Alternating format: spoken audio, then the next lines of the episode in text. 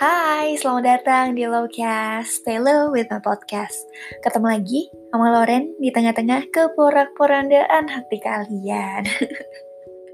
Nah, di episode 7 ini, BTW gak kerasa ya udah episode 7, berarti udah hampir 2 bulan aku ada di podcast ini, perpodcastan duniawi ya.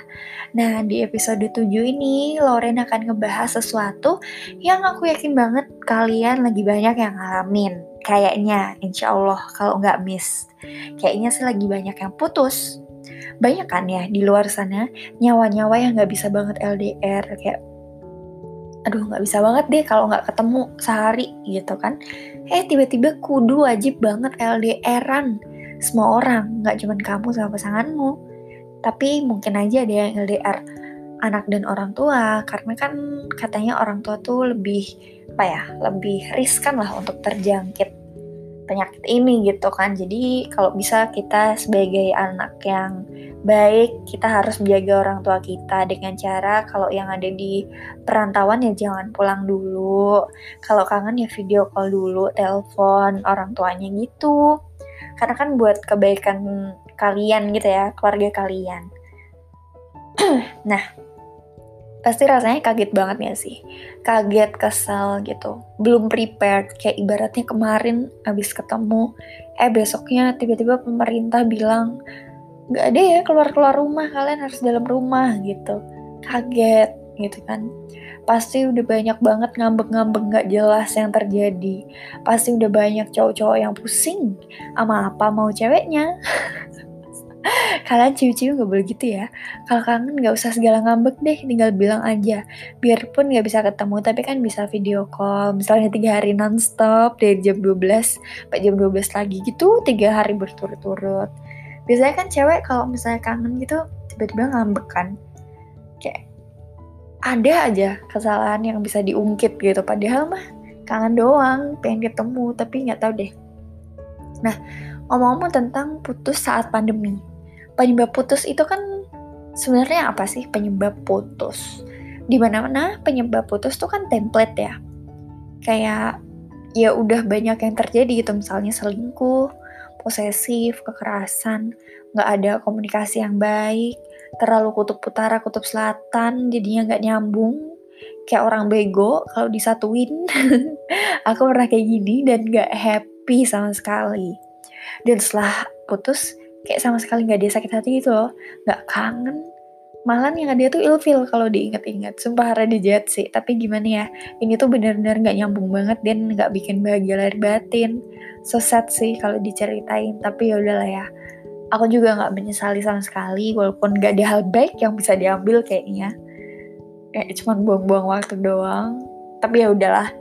Nah, dari penyebab putus yang template tadi, ditambah sama adanya corona gini deh. Jadilah terlahir gitu, ada satu alasan putus baru. Yang adalah, aku mau putus sama kamu deh, karena corona.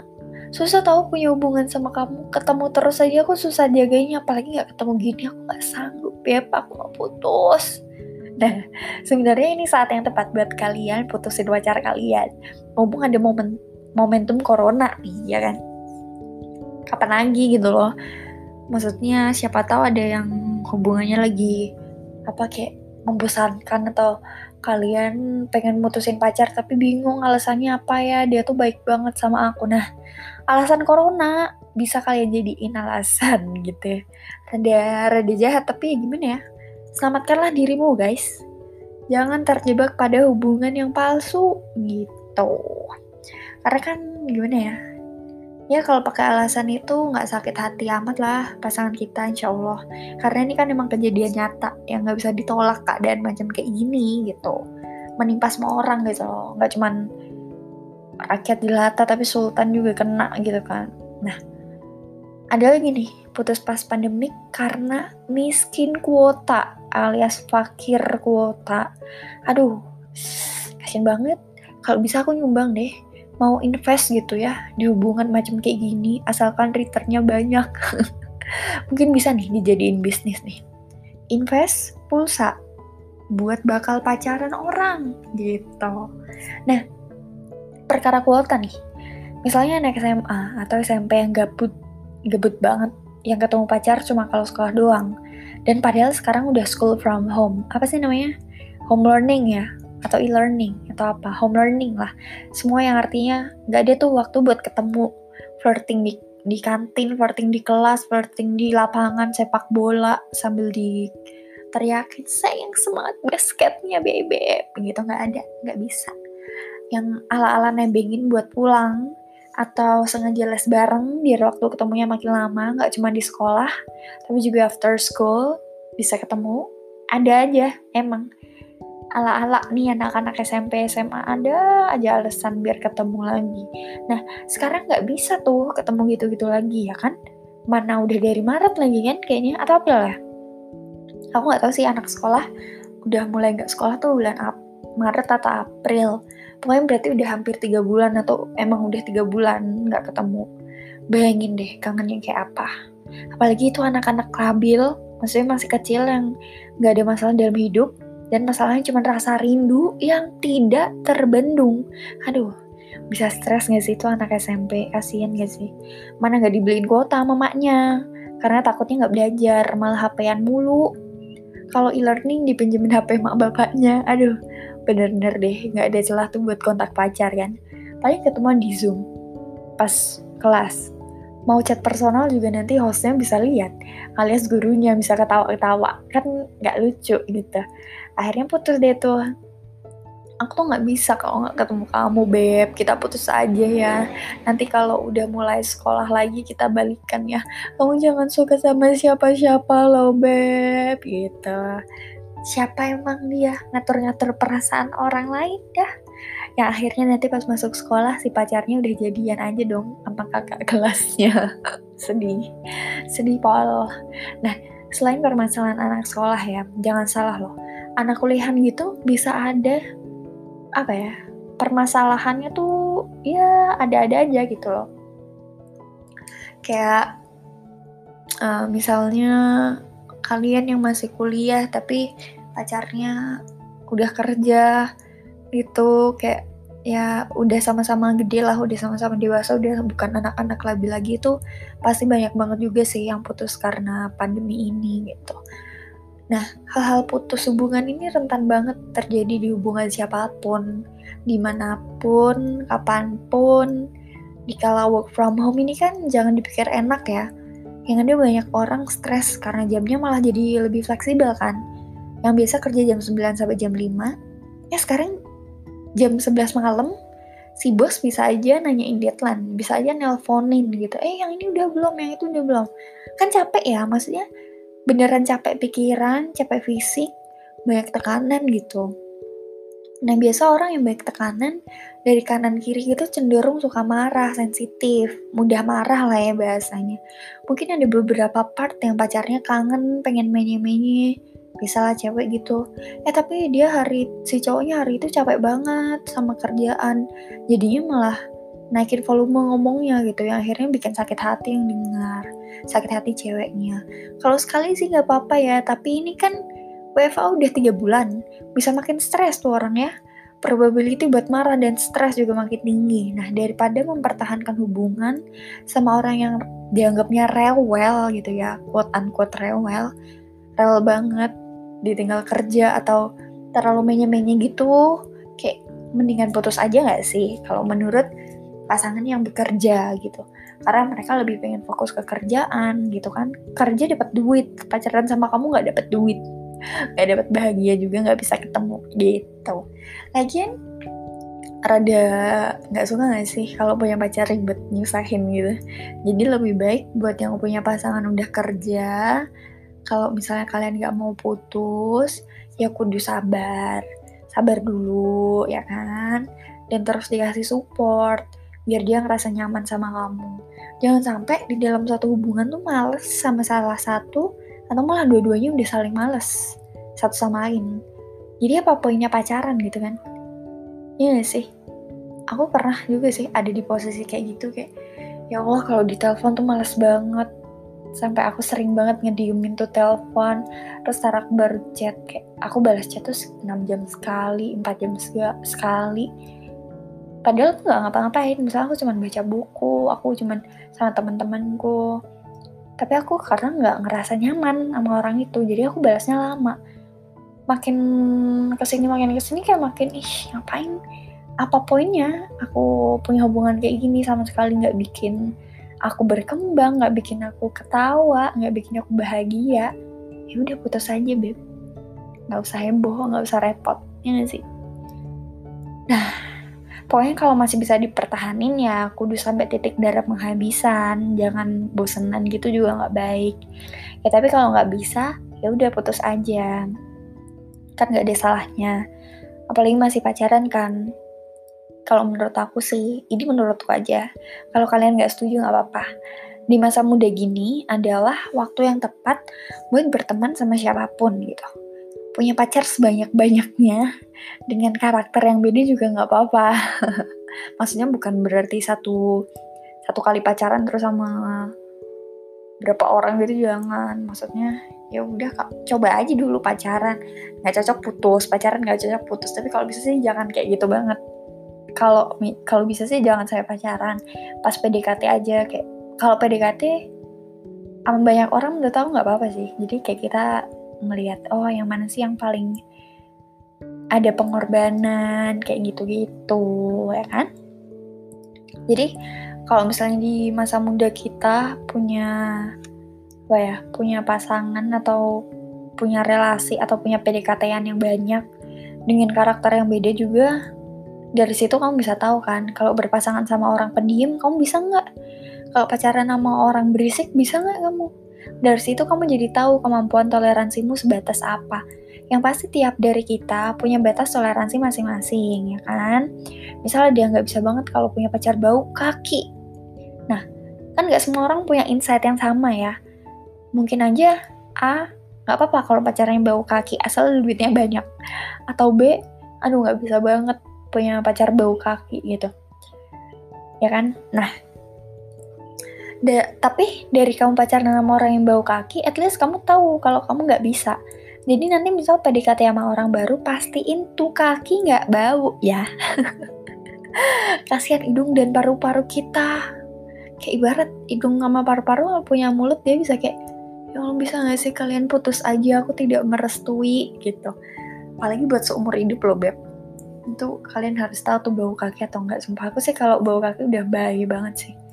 Pokoknya bau-bau gitu, nggak mau gitu. Kalau nggak kasih aja parfum, kasih kado parfum.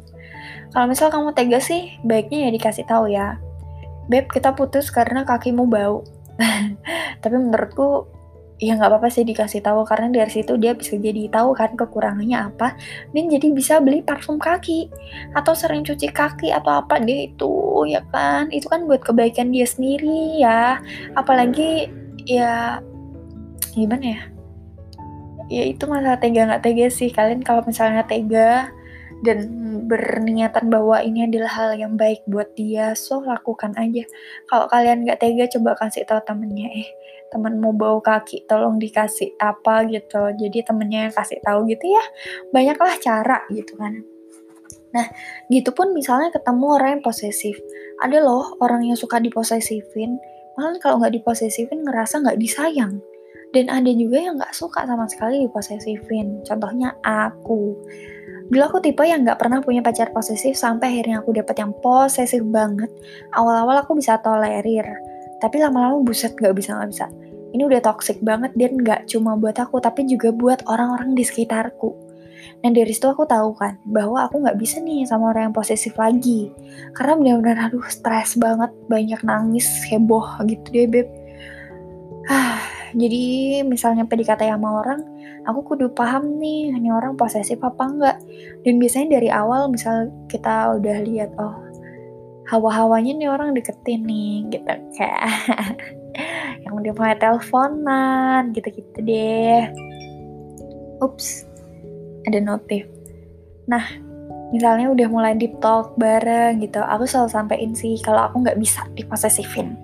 Nah, aku ceritain tuh gimana cerita aku diposesifin dan bagaimana apa yang aku rasakan dan apa yang terjadi di kehidupan aku setelah aku diposesifin. Aku cerita tuh sama si PDKT-an itu. Jadi in return ya pokoknya aku jelasin kan, aku nggak bisa nih kalau kamu posesif. Jadi kalau kamu posesif mending kita nggak bisa gitu.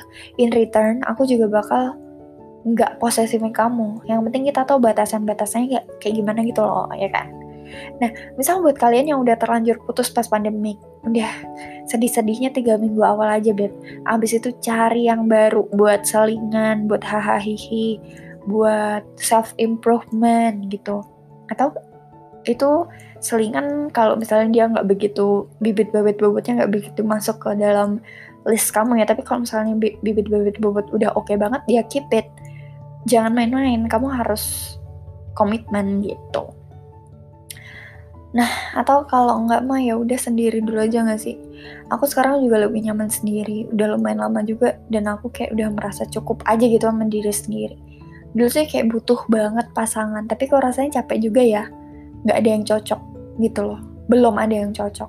Jadi mendingan kita pelajari dulu diri kita nih sebenarnya butuhnya yang seperti apa, dan jangan lupa buat selalu mendoakan pasangan kita pas lagi ibadah, doakan jodoh kita, minta sama Tuhan buat diberikan sesuai kriteria, dan segera dipertemukan, terus dijodohkan sampai mau memisahkan. Amin. Aku kalau berdoa minta sama Tuhan tuh selengkap-selengkapnya aja, gak masalah. Misal kamu mau yang tingginya 181,37 cm. Saya mau yang kumisnya panjang yang kanan. Saya mau yang brewoknya lebih lebat yang kiri. Apa gimana terserah. Terserah kamu yang berdoa. Terserah kamu pengennya kayak gimana. Yang penting kita kan udah berusaha ya dengan berdoa. Sisanya biar Tuhan yang urus kayak gimana yang kita butuhin gitu. Ayo semangat buat kalian yang baru putus, justru harus bersyukur dipisahkan sekarang. Alhamdulillah dulu, mana alhamdulillahnya? Alhamdulillah. Dan sakitnya sekarang juga kan, bukan pas udah nikah nanti. Nauzubillah minzalik. Pokoknya selalu ada hal positif yang bisa kita petik dalam semua hal. Tergantung kita mau metik atau kita mau biarin itu hal baik busuk dan jatuh dan gak ada yang menikmati. Mendingan kita petiklah tuh positif-positif yang ada dalam hidup gitu. Yuk senyum dulu yuk. Cakepnya. Well, makasih ya kalian udah dengerin sampai sini dan udah dengerin sampai episode 7. Aku seneng banget kalau misalnya kalian nge-tag aku di stories gitu kan, stories Instagram. Aku seneng banget, dan misalnya ada yang nyimpulin tentang apa yang aku bahas di situ tuh rasanya kayak, oh ternyata orang ini dengerin beneran, ternyata orang ini tahu gitu loh apa-apa poin yang aku sampaikan. Dan alhamdulillah juga kalau misal itu bermanfaat buat kalian. Aku bersyukur bisa sharing hal yang udah pernah aku lewatin, yang buruk-buruknya biar punya aku aja, yang baik-baiknya kalian harus serap. Dan ya mungkin di detik ini mungkin udah ada yang ketiduran. Selamat tidur. Mimpi indah. Mimpi aku. Aku bukan indah, tapi gak apa-apa. Mimpi aku please. Kalau ada yang mimpi aku ceritain ya mimpinya apa. Pengen tahu. Buat yang mau request minggu depan bahas apa, bisa langsung DM aku aja ya. Nanti Instagramnya bisa kalian lihat di description box. Terima kasih. Lowcast. Stay low with my podcast. Bye-bye.